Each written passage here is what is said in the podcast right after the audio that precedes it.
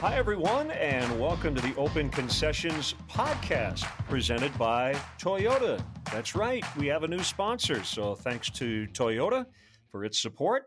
And we feature a weekly in depth conversation with a Chicago Cubs related personality. We are your hosts. I'm Len Kasper, along with Jim Deshaies. He's my television partner, and hopefully, we will be on television here in the next month or so. More on that a little later today. Hey, JD, how's your week going? Hi, Len. Uh, it's going great. I have relocated to, to a place on the river. We have uh, way up in the northernmost part of New York State and uh, winding down a couple weeks here. This is where it's uh, you can't do anything but socially distance here. It's very remote up here, but it's, uh, it's been great. And we're heading back to Chicago this weekend. How are things in your world? Uh, okay, we've had a lot of rain here the last couple of days, and the heat and humidity of August has hit Chicago here in mid June, but that's okay. Summer has arrived. Today's guest is Hall of Famer Billy Williams, one of our all time favorites. Billy was the National League Rookie of the Year in 1961, a six time All Star. He won the Major League batting title in 1972, 426 career home runs and he had basically a one to one walk to strikeout ratio. Pretty amazing. 18 years in the major leagues, 16 as a Chicago Cub. JD, we will talk with Billy a lot about his career and some of the greats uh, he played with and against. But uh, about the first half of our conversation is about what's going on in our world and uh, some pretty heavy stuff. Yeah, you know, uh, Billy was born in uh, in the rural South in Alabama. He grew up with segregation. He signed a professional contract at the age of 18, right out of high school, and off he went. And he had to deal with a lot of um, racist idiots, to tell you the truth, and, and just institutional racism. Um, and it's just heartbreaking to hear those stories, but they're important stories to hear. And it's obviously a big part of, of his history and his legacy, and, and, and many others uh, who played the game in that era. Uh, it's just a, a wonderful conversation with a great man. Well, let's get right to it. Enjoy our chat with sweet swinging Billy Williams.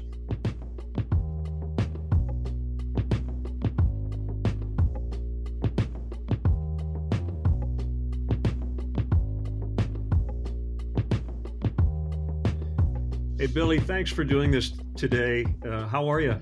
I'm doing fine. I'm doing fine after the uh, after the uh, Corona thing and after the uh, the uh, funeral yesterday. I'm doing fine.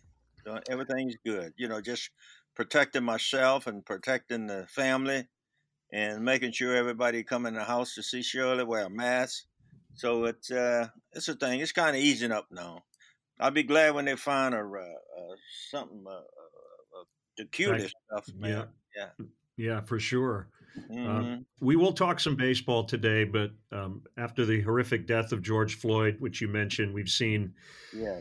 daily protests throughout the country uh, against mm-hmm. police brutality and for equal right. treatment for minorities. Um, what are your What are your thoughts about what's going on right now in our country? Well, I'm I'm I'm I'm looking at that, and uh, I'm just looking at what happened on this particular time. I think because people had cameras and people began to have cameras in the last few days. And I think uh, the brutality has been going along a long time. But all of a sudden, you know, people standing around now, you could get the uh, camera and and uh, shoot what's going on. So it's it's it's a rough time in uh, in in the life of a black person now. Billy, you strike me um, as a very optimistic person. Um, do you lose hope? Do you lose optimism when, you see this and it's gone on for so long and it keeps rearing its ugly head? Well, I, I, I am. I am because of uh, all of the uh, protests in the past. Uh, you know, you see a lot of uh, people protesting. But now, when you look at the protests, you see kids from, I guess, from 18 years old to 25 and black people marching, white people marching, brown people marching.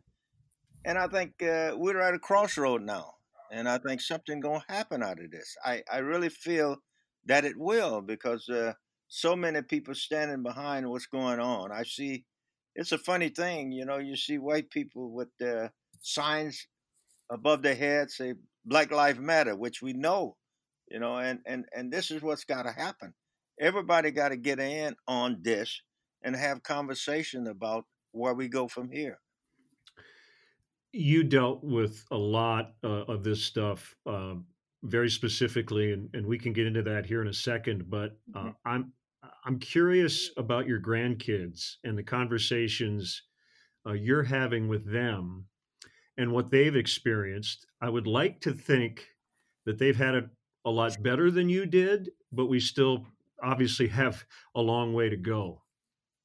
This is true, uh, Len. I, I think, uh, you know, when they come over to the house, we sit down and we talk, and they know that uh, things happened with me when I first went off to play baseball, and I tell them about the incident, many incidents that happened. But I guess at that time, I looked at the big picture. I wanted to play the game of baseball, and you know, when you when you look at uh, what Jackie Robinson went through, I just got a ripple of it.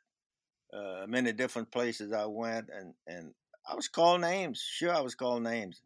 Down in Ponca City, when I first went off to play baseball, you talking about a lonely individual. I was the only uh, uh, black person on the baseball team, so I had to travel around, and people had to uh, go in restaurants. I couldn't go in a restaurant to eat. And uh, fellas, Jim Brewer was a real good friend of mine. He pitched for the Dodgers, and he was sure. from Broken Arrow, Oklahoma and we got along real well. And he used to go in the restaurant, and uh, when they went in to eat, they would get their food in there. So he would make sure that when he come out, he bring me food on the bus because I couldn't go in the restaurant to eat. Mm. You know, this is a tough. This is a tough one. Um, you've always been yourself since I've known you. Yes, I have. But I'm curious, when you were 18 or 19 did you feel like you had to adapt in certain circumstances and maybe not be yourself all the time? Because, you know, when JD and I get on a plane now, just in terms of culturally, right? Mm-hmm. You've got uh, mm-hmm. a, a, lot of Spanish speaking players, and you hear the the, the music, and um, you know everybody kind of has their own little uh, thing that they're into. Uh-huh. And if there's a moment in time where you're into something and other people don't understand it, and you feel like that could cause problems for you. I'm curious how you dealt with that. Well, you know, the the thing is, I was raised up in the South, so I knew where to go, when to go. And uh, as I move up the ladder to play Major League Baseball, play baseball, there were times, you know, you look at it uh, uh, culturally, different guys have they different culture, what they do. You mentioned, you know, the Latin players play have they uh, culture. And some of the white boys they be together and they you know do things. And of course the black guys do their thing.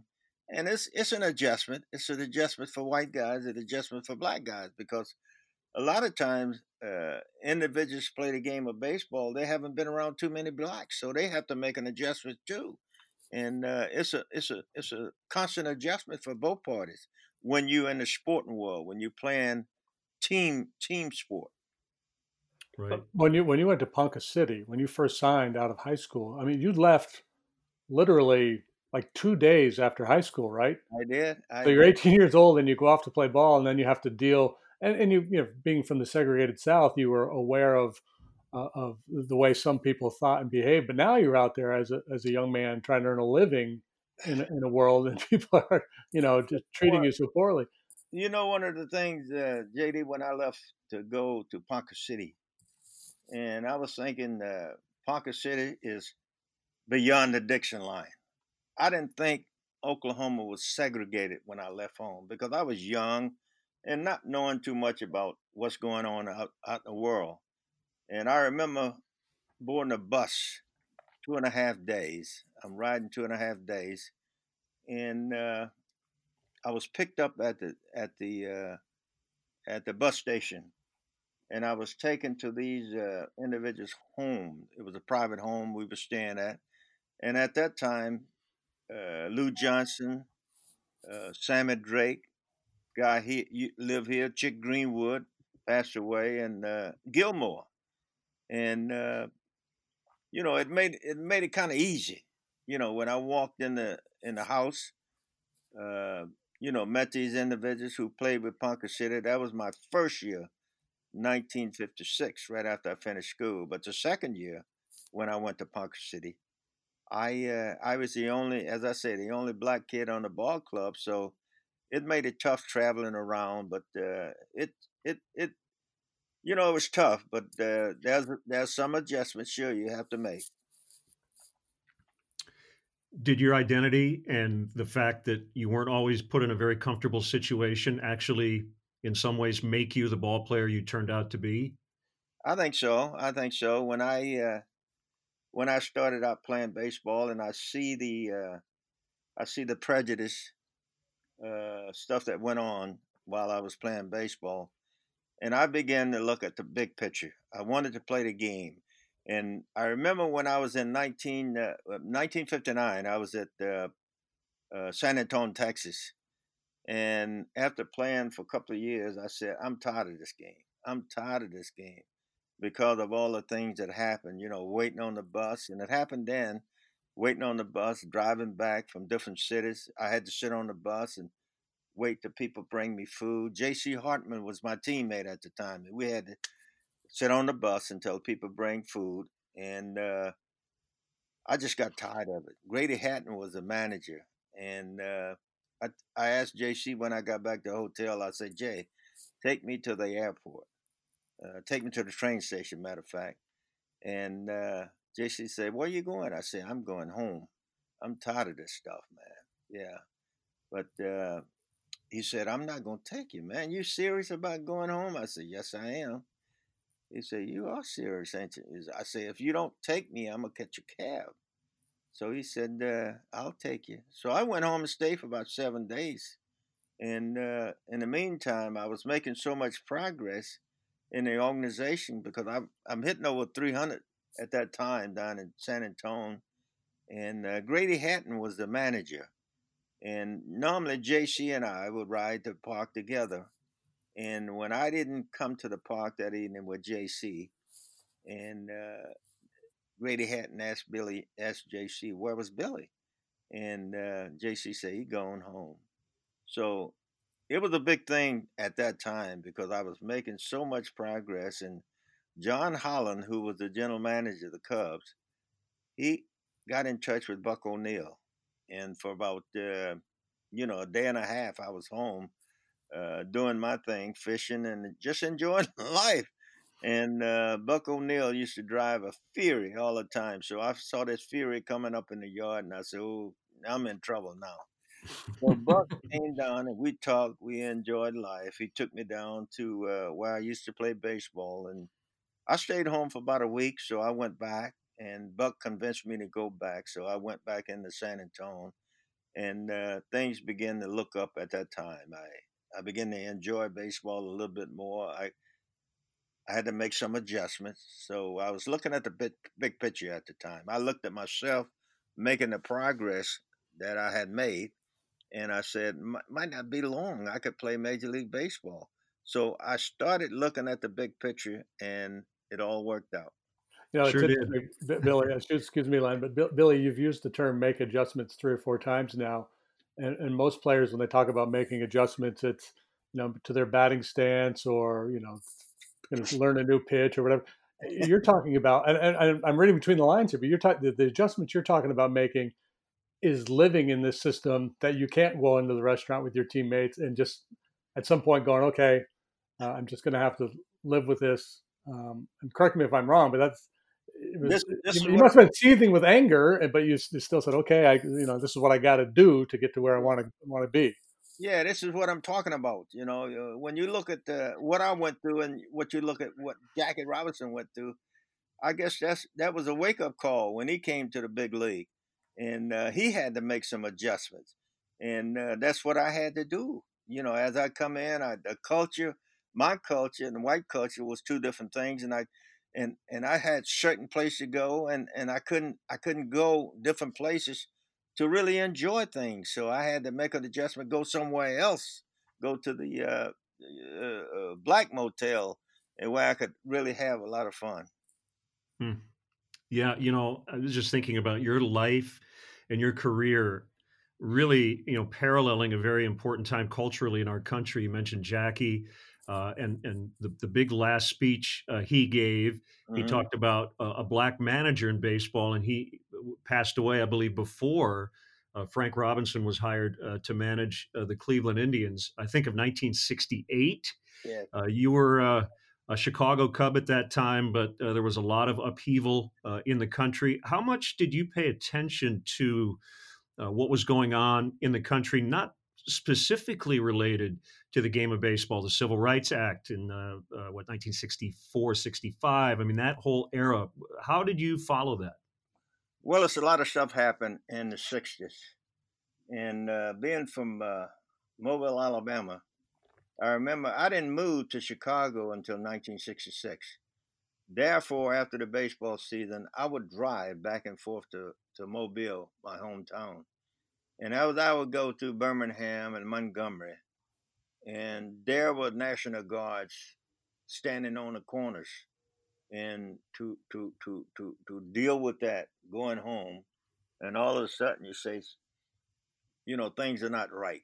Things are not right. I think the bus boycott was going at that time, and later on, uh, you know, when when I started playing baseball uh, 19 what was that when uh, when when when when not, we, we we were having an exhibition game. We were to play an exhibition game 68 we we playing an exhibition game over in uh, Lafayette Indiana. And I remember coming back from uh, spring training. And as I walked in the hotel unpacking my bag and it came over the uh, television that uh, Martin Luther King had passed away. So it really hurt it because here's a guy, you know, uh, preaching nonviolence, nonviolence, trying to uh, trying to correct the country that uh, everybody was, uh, you know, doing their own thing, and he tried to correct the country, and he was killed.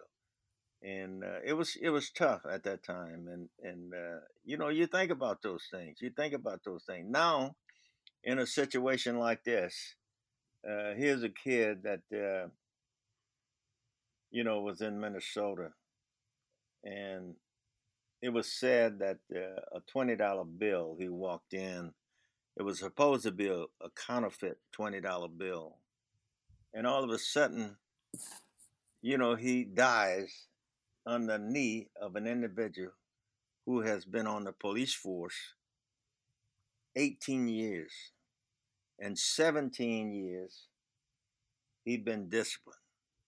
And we don't find out this particular thing, how this person is still being a policeman. And those are the kind of things you think about. No question. Um, I want to ask you about your relationship with Shirley, and um, I, I, know she's had a real tough time here. Uh, how long have you been married? We've been married uh, 60 years. Wow. This wow. Congratulations. This past February the 25th, we Amazing. were married 60 years. Amazing. And I remember when I went to uh, AAA to play baseball, that's when we got married. Well, let's bring her into this conversation because I'm sure uh, you uh, and Shirley had a lot of these talks mm-hmm. about what was going on in the world at that time, and and I have no doubt that she counseled you through some of these tough times. Well, she did. She did, and uh, she she saw me playing in uh, uh, Houston, and I remember Lou Johnson and I. We made it to AAA. Lou Johnson's wife was there. We were staying at the uh, Mingo Motel in uh, Houston, Texas. We were staying on Sunnyside, and uh, Jay, you, you, probably know what Sunnyside is in Houston. Mm-hmm. And of course, Shirley and Lou Johnson wife uh, wife, they couldn't sit, sit in the stands with with uh, other wives, so they were sitting down the first base line and uh, behind some chicken wire. And so that night after the game, we started discussing, you know, what it was like to uh, uh, to be the, you know, the individuals to sit there and watch the game and see everybody else having fun, and we had to do that. And there were times in Chicago, you know, if I go in a place uh, they look at me and they don't know who I am. Until I got established, they didn't know who I am or uh, were. But all of a sudden, they find out this is Billy Williams play with the Cubs, and I could see the difference how I was approached at the time when I was just a, a, a, a black person. Or next time they know that I played baseball for the Cubs, so it was a different in that era. So the situation where your your wives had to sit in a different part of the stadium was that just the stadium itself was segregated, like white people sat over here and black people sat over here. This is true. This is true. Yeah, yeah. we we couldn't sit. Shirley and them couldn't sit with the white wives.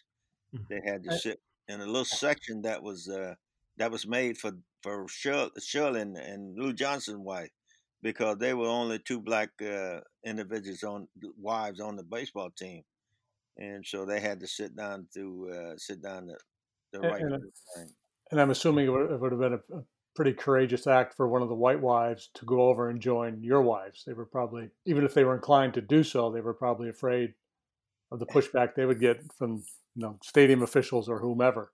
Well, it, that, that that that was the case. That was the case. You know, they they were separated and uh, they stayed separated. They couldn't go over there. It's just like uh, you know, when we were in uh, when we were in Arizona, and it was a tough time out there trying to get a place to live. And I I think when you walk around and you see places, you see signs saying, you know, for rent. So you walk up and try to get a uh, a place to live in Mesa, Arizona, and all of a sudden the the the, the saying was that we will rent you this place. We will rent you this place but I don't know how the tenants will accept it. The other hmm. tenants in the in the thing, and of course, this is kind of like what happened when we were sitting in the stands in uh, at the Houston Stadium. That is just heartbreaking. Um, Billy, thank you for opening up on on these often difficult topics and uh, you know, as I said, I, I, think we are we have made some progress, but we have a long, long way to go. Yeah, we do. We have a long way to go, but I think uh, I think we're at the crossroad now. Mm-hmm. And uh, what happened the other day with uh, not the other day, there were three or four people killed the other day, black people killed the other day. But I think one of the things that happened and now, this has been going on for a long time. Uh, mm-hmm. This this kind of uh, prejudice been going along for a long time. When people getting shot, when people getting killed, and all of a sudden, the police report is different. What happened? Uh, you know, he, he was aggressive, but now with the cell phones, you know, everybody got a cell phone now. Yeah. And I think this is what happened in the last couple of days, last week, and happened in last year. And I think you'll begin to see this kind of thing happening now. You can't do anything wrong now and get by. Uh, you got to do the right thing. You got to treat people as they are. You know, you got to accept people. Yep. And uh, this is the thing we got to do. And I think this is uh, the turning point happened in the last, I guess, three weeks when I see, as I said, when I see white people black people, brown people, young people, old people, walking, marching, and trying to to to to to to, to you know get the country at its best. Because as I would travel around, as I would travel around, and I see police cars, I see police cars, and on those police cars, I remember seeing serve and protect, serve and protect. But that has gone out the window from time to time. That's what they're there for, to serve and protect. And because of the camera, they begin to do that now. Yep. Because well, they can't well do wrong and get by. Yep. One, one last question on, on this particular topic, Billy. Um, speaking of, of the wives being separated uh, during the game, and JD mentioning that the, the courage it would have taken for uh, one of the wives of, of, the white ball player to come over. Um, and if there's no specific person that stands out, that's fine. But was there a teammate or someone along the way, a white teammate of yours, who you thought showed a lot of courage and specifically and very visibly tried to break that tension and make sure that you knew that you were his teammate just like everybody else? I think one of the guys I mentioned his name to start with was Jim Brewer. He was from okay. uh, mm-hmm. Broken Arrow, Oklahoma. Yep. And uh, Jim Brewer and I got along real well uh, when we were playing uh, Class D League down in Ponca City, Oklahoma. And then eventually he played with the Cubs. And uh, eventually he went to Dodgers. So when we would go to Los Angeles, he would pick me up and we'll go fishing when we was in Los Angeles. And when we, when he played here, we go to Houston. We would go fishing in Houston. We would go to Galveston. So I thought he was pretty close. He was a guy that I could trust. I could, you know, talk to, and uh, I enjoyed being with him. Matter of fact, his uh, his wife made mention of when I was playing in Ponca City and an, as an article came out, and she talked about Jim Brewer and myself, how we got along and how we enjoyed each other, because an incident happened down in uh, down in Ponca City when I was playing down there, and things happened, and uh, she said Lou was a real good friend of mine, and and uh, we got along real well. That's great. That's great. Let's talk some baseball. Uh, yeah, you mentioned you, you, stuck with it in 1959, and couple years later, you would be the National League Rookie of the Year. Billy, you were a very modern player, uh, and I think a lot of what you did was appreciated, but a lot of what you did wasn't. You walked 1,045 times, you struck out 1,046, and you were a power hitter. Um, so I'm sure the strikeouts today bother you to no end. But uh, on base percentage was not something that was discussed widely back then. You had a career 361 on base percentage. So, in terms of taking walks, did, did you seek it out, or was it simply if a guy didn't challenge you, you would just take your base and uh, hand it to the next guy in the lineup? Well, I think the biggest thing I hit strikes. You know, when mm-hmm. guys strikes, I swing the bat, and uh, it was the thing when I first come to the big league. I was hitting third, and Ernie was hitting fourth so with Ernie hitting those home runs, you know, I told myself I got to get on base for Ernie. And there were times, you know, I maybe went up to take a walk where Ernie could swing the bat. But uh, most of the time, you know, uh, uh, talking to Roger Hornsby, and we talked really about when you play baseball, when you as a hitter, you're gonna get one good pitch to hit, and when you get that pitch, don't miss it. So I was pretty, I was pretty uh, a strike ball strike hitter. I I swung the bat, but I made sure the ball is over the plate. At that time, it was a hum hum pit to your knees, you know, a wider strike zone. And but I I was pretty disciplined at the plate, and I think one thing that happened because I realized I could get the bat to the ball quick, and uh, I, that that allowed me to wait a little longer than the average guy, I guess. And uh, I used the whole field, so I I I didn't worry about taking a walk. I just wanted to, you know, do what I could to help the baseball team win. Sounds so easy, doesn't it, JD? well, the thing that strikes me, uh, among the many things that strikes me in, in that answer, was uh, you know the, the approach, um, the mindset. But then Rogers Hornsby, you know, I think baseball fans, when there's certain magical names, and you think back the, the long history of the game, and Rogers Hornsby, you know, considered by many to be the best right-handed hitter of all time. So what, yeah. what, what was Rogers? What was Hornsby like? Was that you know I heard he was a little bit of a, a tough edge. Oh, Ronnie, Ronnie, he always tough edge when you talk about him. He had five pins, and I don't know who the other three were because he had Ronnie and I down in AA baseball. He really taken taken liking to us in spring training. He worked with myself and with Ronnie. And I guess you heard the story of when uh, when we were trying to, to, to, to, revise the Cubs organization. John Holland had him to go to different uh, different minor leagues to see the baseball players. And when he came to San Antonio, and uh, he had us work out and had everybody else sit in the stand, the whole team sit in the stand. And he often told guys, "Hey, listen, you could go home and get a job," you know. And Santo and I was sitting up there, and he looked at us and said, "You guys could play in the big league right now," you know.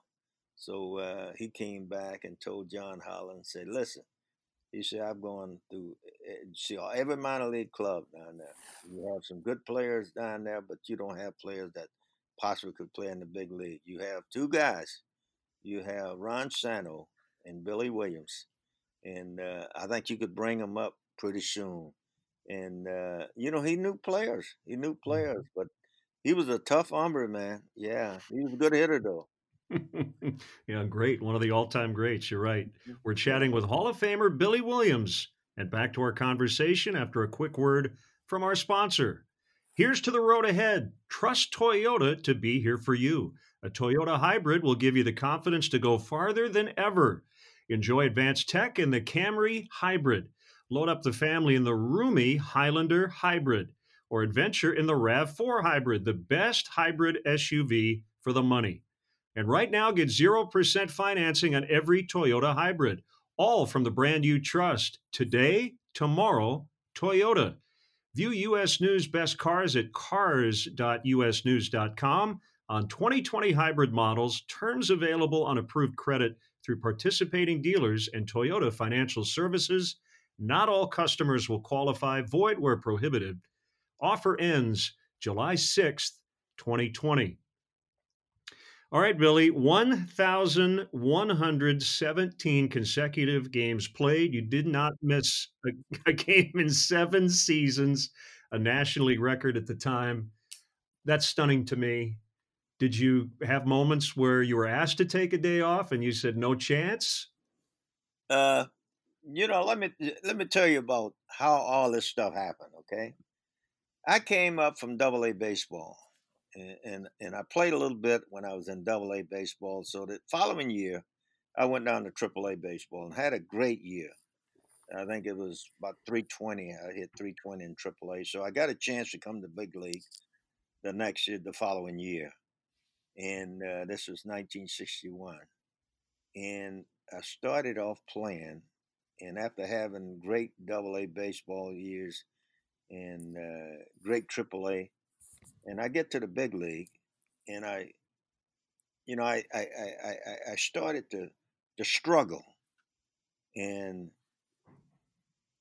I was sitting on the bench. I sit on the bench. They took me out of lineup. I sit on the bench, and guy by the name of Bob Will took the job, took my job. He was playing, and sitting on the bench, I took a lot of stock of myself. I said, when I get back in the lineup, I said they're gonna have to tie this uniform off because I'm not I'm not getting out of there again. So you go through stages. You go through stages of playing. First of all, I was afraid of somebody taking my job. Mm.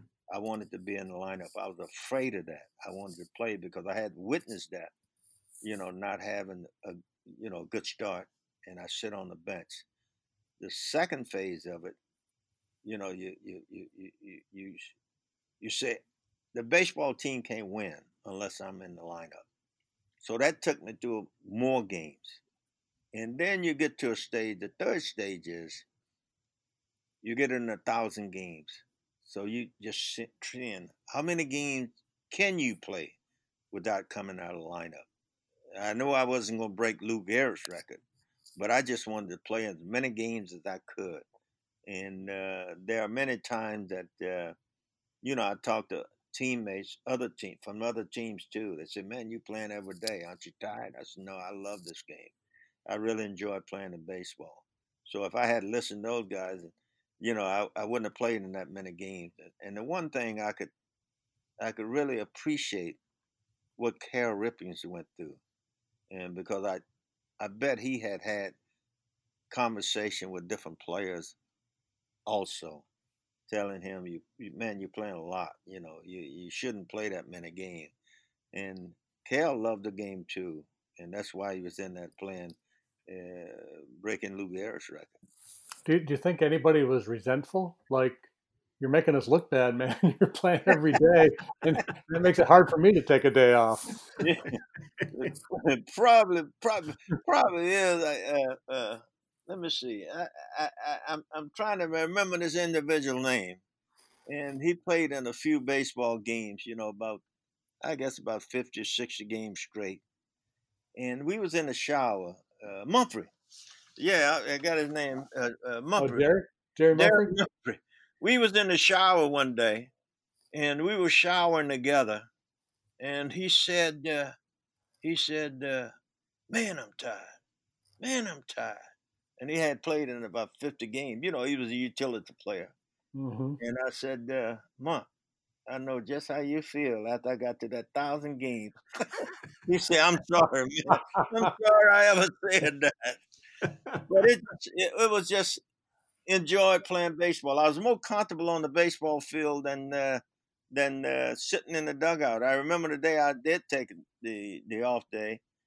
Uh, I remember coming to the ballpark that morning, and Joy Tanner said that uh, you know uh, uh, Leo got you out of lineup today. And I didn't know. I didn't. I didn't say nothing. I said, "Well, this is a good time to take the day off." And I went in the clubhouse. The team was on the field. The, the baseball game started. I was in the clubhouse. Second inning, I came to the dugout. I sit there a while. The fifth inning, I went to the bullpen.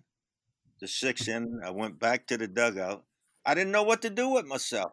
You know, after being in, uh, playing that many games, there was always a time I come in the clubhouse and I was hitting third. Leo had me hitting third, and I knew what I had to do that day. Take a little batting practice and play the game. So that's how I get myself uh, for those 162 games. Matter of fact, Santo and I played 164 games one year. That's right. Because of rainouts or makeups. Mm-hmm. We had yeah. to go back. We had to go back to Pittsburgh, I think, and play uh, another couple of games there. And yeah. I, I, I, don't I don't think people ask how, how do you how do you guys play 164 games? We just had to finish the season to see who was going to finish fourth. well, yeah, fourth money, yeah. Oh yeah. When when fans see that a, a Rizzo or a Baez or a Bryant is out of the lineup and his manager says, you know, don't even put your spikes on. I'm not even going to use you in a big spot. And typically Joe would, you uh-huh. know, game on the line, you know, bring Rizzo up in the 10th inning. But oh, yeah. I, I, think one of the reasons that they say, you know, I'm not going to use you at all today is, is exactly what you said. And Derrek Lee once said it to me, like, if I'm going to be off today, why do I even come to the ballpark? Because his yeah. point was, if I have to go to work, I want to work. And sometimes you have to tell a player of your caliber, I'm not going to hit you if we're in the 25th inning. You are not playing today, just to make sure that you get that day off, right? I, I think if the baseball player knows that, I think it'd be a little easier for him and be a little easy for the manager.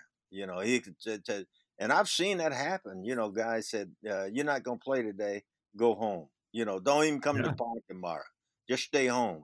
And this is when you get rest because you're not going to get any rest when you come to ballpark. You be around the baseball players, and uh, they're out there hitting, and you're gonna you're gonna go out there and see what they're doing. You're gonna come back in the clubhouse, and uh, if you if you just stay home, you can do different things, enjoy your family, go out there, and just just uh, you know you come back the next day uh, ready to play the game with a new uh, uh, energy.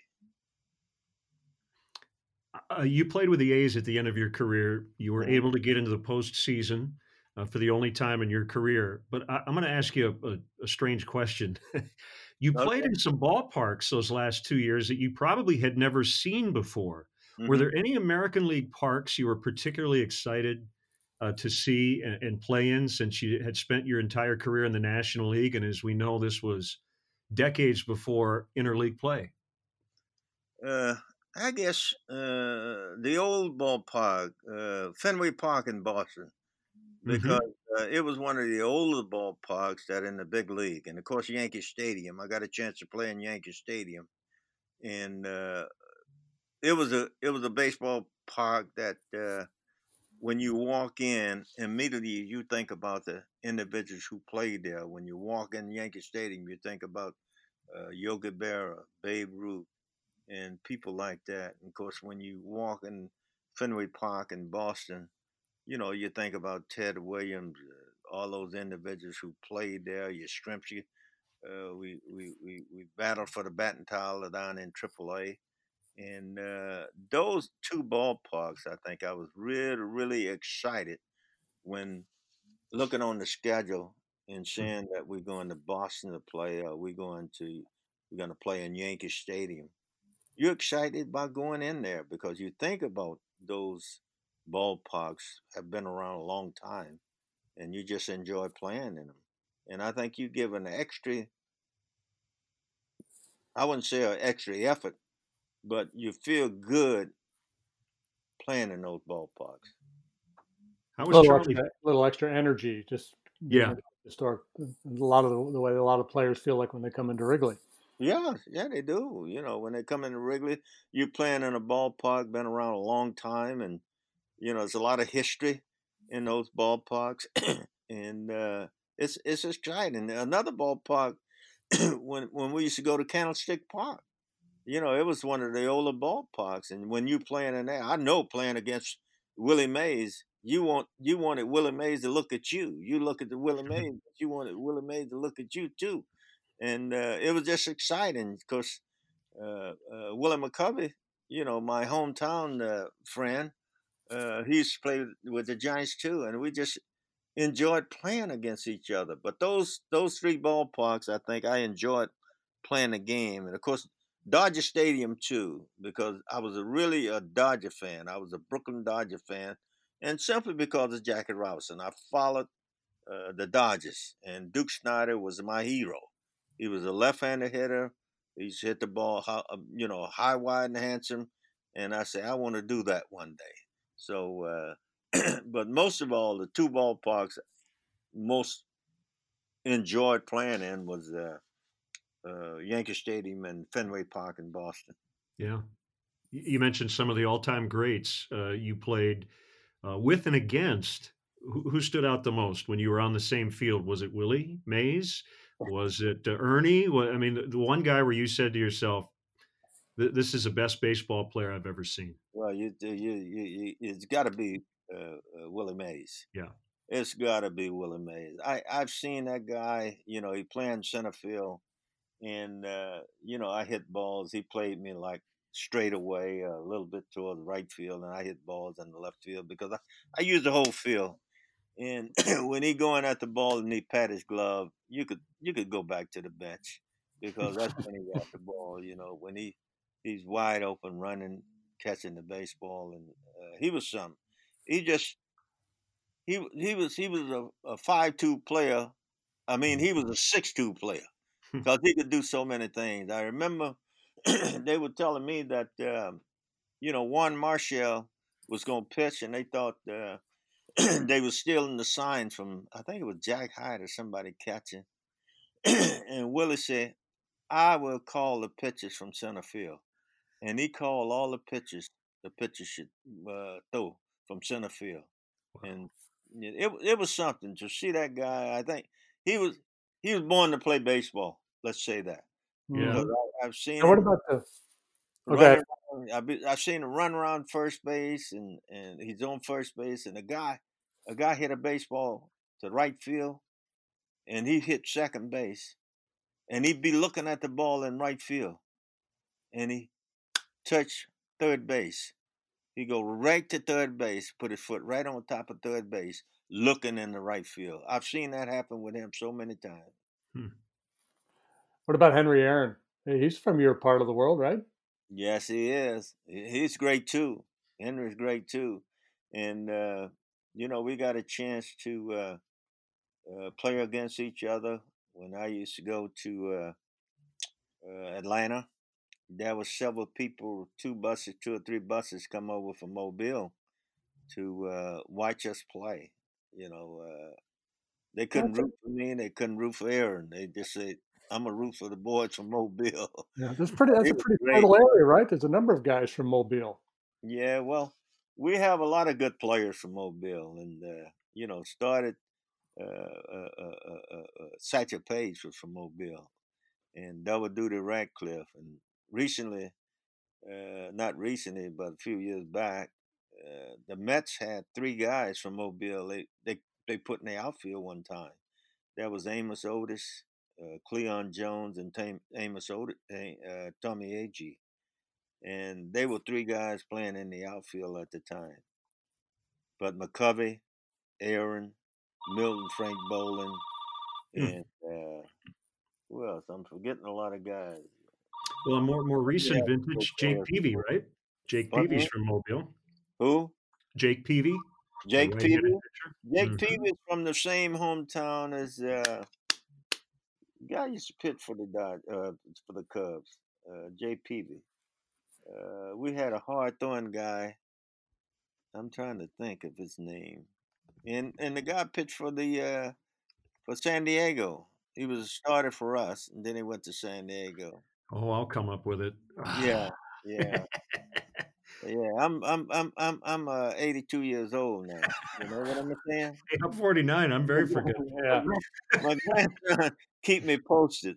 But, right, uh, right. but, we have a lot of players. Uh, I remember one year, you know, right before we went to spring training, uh, we didn't do anything, but uh, AG, myself, and uh, Tommy Agee, we used to go to bowling alley and bowl. That's the heaviest thing I picked up during the winter.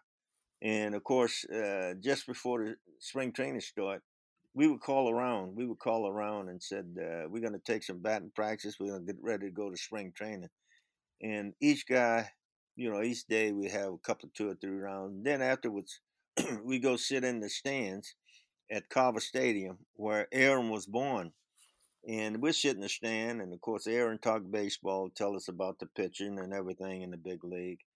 And, uh, you know, we did that for about two or three weeks, and all of a sudden we say, We'll see you down the road, man. Yeah.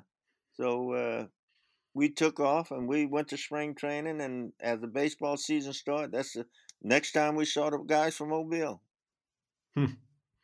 Uh, I'd be remiss if I didn't ask you about Roberto Clemente. Oh, Clemente. Clemente was had one of the greatest arms I ever seen in the game of baseball. Uh, there a picture of me going from first base to third, and I thought I had it made easy and the ball was up against the wall, and he threw the ball about two or three feet from right field wall into third base. And as you know, the guy tagged me out, and I was out. But Clemente was a great player. Uh, he played the game hard, and he did so many great things on the baseball field. Uh, I think the one time that uh, one thing that happened when he played in the World Series, I think that was a stage for Clemente because he had such good uh, World Series, and a lot of people knew at that time what kind of player he was. Mm-hmm. He was a guy that uh, used the whole field. He stood way off the plate, and everybody was saying that uh, the pitchers would say, "Well, I'm gonna throw him outside." If they did that, I'm playing right field. I got to be ready because he could hit the ball to right field just like a left-handed hitter. And I remember a couple of times they said, "Well, if he that good on the outside part of the plate, maybe he couldn't hit the ball inside. So they threw the ball inside. He probably hit it over left field fence. And he ran good. It was, uh, you know, it wasn't a, it was a smooth run. It was a violent run, you know, but he got the job done. Uh, he was he was pretty fast. He was he he he Aaron and Willie Mays that kept me off the All Star team a few years because they were. mm-hmm. yeah, pretty powerful uh, group to try to break in against. Yeah, yeah, trying to break in to play to make the All Star team. I was, you know, those guys did it every year. Yeah. Yeah. Hey, I got a tri- I got a trivia question for you, Billy. Okay. Who is the pitcher that you hit the most home runs off in your career? Oh, that's easy. That's Bob Gibson. Don't say that too loud, though. he might take a shot at you still, huh? You know, yeah, you know, you know Bob Gibson, that honorary sucker. Yeah, he he stood on the mound and he really he he really said, "I'm gonna get him out with this pitch. I'm gonna get him out with this pitch." And uh, he he had that good slider piece down and in, and he he was pitching right to my power. And uh, as he threw it down there, I would swing and uh, you know hit the ball out the ballpark. But uh, it was just one of those things. I saw him real good. did he uh, did he ever back you off the plate? Did he ever try oh, yeah. to intimidate you? Oh, yeah. Well, that was his thing. You know, you couldn't hit you couldn't hit two home runs off it. Nobody could hit two home runs off. Get it one. You hit one, and you better run back to the dugout. You know, like guys now flip the bat and all that stuff. Nah, uh, not on gift. But you used to see that a lot. You know, you could hit one home run, but uh, two home runs, and you, you you show the pitcher up. The next time you come up, you knock down. But that was the game. That's how we played the game at the time. Yeah, that's right. I, re- I remember. Uh, I think it was Art Howe telling a story as a young player, and he hit a home run off Gibson, and he put his head down and he sprinted around the bases. And when he got in the dugout, he wouldn't look out and he just kept he just kept asking, "Is he looking in here? Is he looking at me? Is he?" You know, is he... that, that's kind of like Nolan Ryan too. You know, you yeah. bunt on Nolan Ryan, he walk over there and pick up the ball and look at your heart, and hmm. that was it, man. That was it. But yeah, you didn't, you didn't, you didn't, you didn't do that. You didn't do that. I remember we was in a game one day. The the Cardinals playing here, the St. Louis Cardinals playing here, and uh, Bob was throwing the ball. Seemed like it was taking off a little high and everything. And uh, Tim McCarver jumped up and called timeout, and he started coming to the mound. And Bob Gibson waved him back, said, "Go back, go back. Don't come out here. The only thing you know about pitching, you can't hit it." yeah, but he was, he was Bob. Bob. Bob was a guy that, uh, you know, when you face him, you had a battle and I think the one thing that happened with Fergie and Bob Gibson pitching, the game didn't last long. I always make it a mm. plan to do something after the game because you knew the game was going to be like two hours, two and a half hours. it wasn't going to be that long. Right, right. They got really one of one of the most uh, cherished photographs I have is from spring training about ten years ago in the dugout between Ron Santo and Billy Williams, and um, I often think about how much Ronnie would have loved the 2016 World Champs. I think a lot about how Ernie uh, would have adored uh, that team as well. Uh, we sadly lost uh, one of your your teammates, Glenn Beckert, recently, but mm-hmm. Um, what a great group of guys! And uh, I think it's been just awesome uh, that they've all been able to to be around the ballpark and sing the stretch and you know all the great Hall of Famers. Lee Smith now is in that group of Hall of Famers. Uh, it, it's it's really been a, an amazing group of Cubs alumni, hasn't it? It really have. It really have. And and of course you mentioned uh, Ronnie and you mentioned Ernie, and uh, you know like Fergie. Uh, but I'm mostly thinking about Ernie and uh, Ron Santo. And when uh, when Rizzo caught that ball and put it in his back pocket. Immediately, I thought of Ernie and I thought about Santo. How many times they went to the ballpark, hitting home runs, try to get Cubs in the World Series. And Ernie always said, "We're gonna win. We're gonna we're gonna win this year. We're gonna be there this year." So I immediately thought about those guys. I said, "What would have been nice if they had been here to help me celebrate this thing because it was so exciting." And, uh, you know, I thought about those guys. I thought about those guys. Let's end on a high note. You've got a birthday coming up. What, 39? Uh, yeah. Jack, Jack Benny. That's well, what I used to say. But but but I'll be I'll be seventy two, uh, eighty two when my birthday come up. I try to get seventy two but uh, I'll be 82 years old, and seemed like it was just yesterday I was playing baseball. It seemed like it was just yesterday I was running, and uh, you know, I, I, I, I, being 82 years old, time go by so fast, and uh, it was, it was, it has been a, a really, you know, a great thing to, uh, to, to, to, to, to have that many years under your belt. Well, one of the great things for JD and me when we get to Wrigley Field is when we see Billy Williams in the dugout. Man, it just is uh, so good to see you all the time, and uh, hope it happens again here in a few weeks. Take care of Shirley and your family, and thank you so much for your time.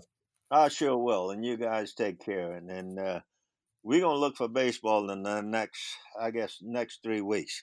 We got to start this season up because a lot of people hungry for baseball. I know when the we left uh, left the uh, convention, I know everybody was excited going to spring training, and most of the time you're ready for the season, and all of a sudden because this corona virus, everything has stood still, and everybody began to be in a wait and see mode. And I think basketball, football, baseball, people wanted to see that on television, and I think we're going to do that in the next few uh, next well next three weeks. We can't wait too long in baseball though.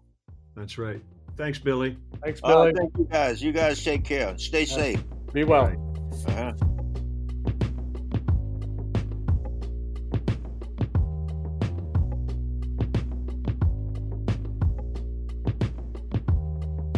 What a guy, Billy Williams. As he mentioned, he'll turn 82 uh, in a few days. And uh, man, I always love being around the batting cage, JD, with Billy, is he can break down a swing. he can see a guy in BP take like three swings and he can tell you what type of hitter he is. Yeah, he's he's he's so much fun to talk to. I, I remember one day talking to him about the launch angle, and he goes, I, I don't believe in launch angle. Just if the pitch was high, I just put a flat, flat swing on it and hit it out of the ballpark. He didn't he didn't overthink it, but he had such a, a beautiful short stroke and was such an accomplished hitter. And unlike many who are really great, he could teach it. You know, a lot of a lot of great players aren't good coaches, but Billy, uh, Billy was. And um, uh, for me, I've been around a lot of people around this game, and I, am not going to pretend to, to, know Billy intimately. Um, but he's just he's one of the nicest guys I've ever been around at a ballpark. Let's just put it that way. Yeah, there's no question. Uh, one other note about Billy, and this tells you about the era in which he played. He was the Cubs' first $100,000 a year ball player, and I think it was 1971 or 72. And that was a huge deal at the time to get to six digits. And I mentioned in our interview, JD, that Billy was a very modern ball player in that he had a high on base percentage. What would his slash line be worth today on the open market? Oh yeah, yeah, he'd be a you know thirty million dollar a year player, and and uh, Ronnie Santo was the same way. Uh, Santo was undervalued. He, he, was a guy who walked a ton, and so uh, two guys that uh, that were modern players, as you mentioned, with that skill set of patience, uh, discipline, and power. The major league draft was last night. Uh, we are recording this podcast actually prior to the draft. We're recording on Wednesday afternoon. So, you know, I was thinking about asking you to tell us who the Cubs picked and to see if you could first guess it. Hmm. But I'm guessing you have not broken down the draft very specifically. They have the 16th pick in the first round. And then uh, I think the biggest thing with this draft is not only it's a virtual draft, but five rounds and then kind of a free for all for free agents but only a $20,000 cap to sign those guys. Right. So it's, it's obviously a very strange time to be an amateur player. And I think a lot of kids uh, coming out of high school that might have been inclined to sign will go to college. I think a lot of college juniors will go back for their senior year uh, as opposed to signing those $20,000 free agent contracts. And, um, you know, I think rounds one through five will probably look very much like uh, drafts have in, in, previous years. But yeah, then it's, it's, uh, it's a crapshoot after that. It's unfortunate um, because of the economics of the game and the virus and everything else that's, that's going on that this has come to pass. Um, but it's just it's another asterisk in the in the record books for baseball uh, during the era of the uh, coronavirus. At last check, uh, the Players Union and Major League Baseball continue to swap offers.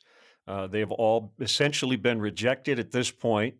I suppose if a miracle occurred, uh, there was a deal before we started uh, or aired this uh, podcast this week. I would like to think by our next podcast next week, JD, there, there will be a deal of some kind. You would hope it's a negotiated uh, agreement, but in the end, if no such thing occurs, it sounds like the commissioner is going to say, This is going to be our season. Let's go. Right. The, the players back in March agreed to um, you know, a, a season that would pay them a, you know, a hundred percent, um, or you know, a prorated salary for the number of games played. The sticking point is obviously the players have pushed for more games, which would mean more salary. Uh, the clubs have said no, they don't want to play as many games. They want to make sure the regular season ends in September. They don't want to commit that much money to the players. Um, so I think that's probably the most likely outcome of this that the commissioner ends up saying, here's the schedule, let's go play ball. Um, I've heard rumors of 48 to 54 games. I, I hope it's more than that. I, you know, something close to half a season feels, you know, a lot like more like baseball to me than a 50 game season does. Um, so we'll see. I, you know, you're, you're right. I think we will play. Just how much we'll play, nobody really knows the answer yet. Uh, I think we were remiss the last time around in uh, doing our, our weekly admission. So I will go first this week, uh, and I'm I'm this. we're digging deep here. Uh, I haven't been able to get out of bed before eight o'clock during this shutdown in the morning. Now I wake up every morning well before eight, and I typically I typically contemplate getting on with my day, and then I remember I don't have anything to do until 1.30 or 2.30 or on the early side 10.30 and i just linger and i don't get up what's wrong with me nothing i think that's perfectly perfectly normal i think that's what probably most people are experiencing yeah there, there, there needs to be a name for it some kind of a syndrome like there's too much time in the day syndrome because you don't right. know what to do with yourself if you get up um, well, i haven't had that problem here because we're on the river and the sun comes beating in through the windows at about 4:30 in the morning, and the birds are chirping. So it's been uh, kind of early wake up call for me since we've been up here. Um, my uh, general admission concession confession. Um, oh, I like it, that. It struck, it struck me because back here in my hometown, I got thinking about my my younger days, and I think it's fairly unique to this little town that I'm from in northern New York. Um, you know, people, if they go out on the town and they might enjoy a couple of adult beverages, a lot of times they'll go eat afterwards and they'll go to a diner. Um, well, the food of choice when I was like college age and beyond was macaroni salad with gravy slathered all over it. Ooh. yeah, it was actually it wasn't even a special order. It was on the menu, and you could even get a double order if you wanted. I think it was a you know mac salad and you throw another nickel in there and you get gravy poured all over it. By golly, didn't that feel good the next day? Oh, that sounds like the the kind of thing you can only eat after midnight.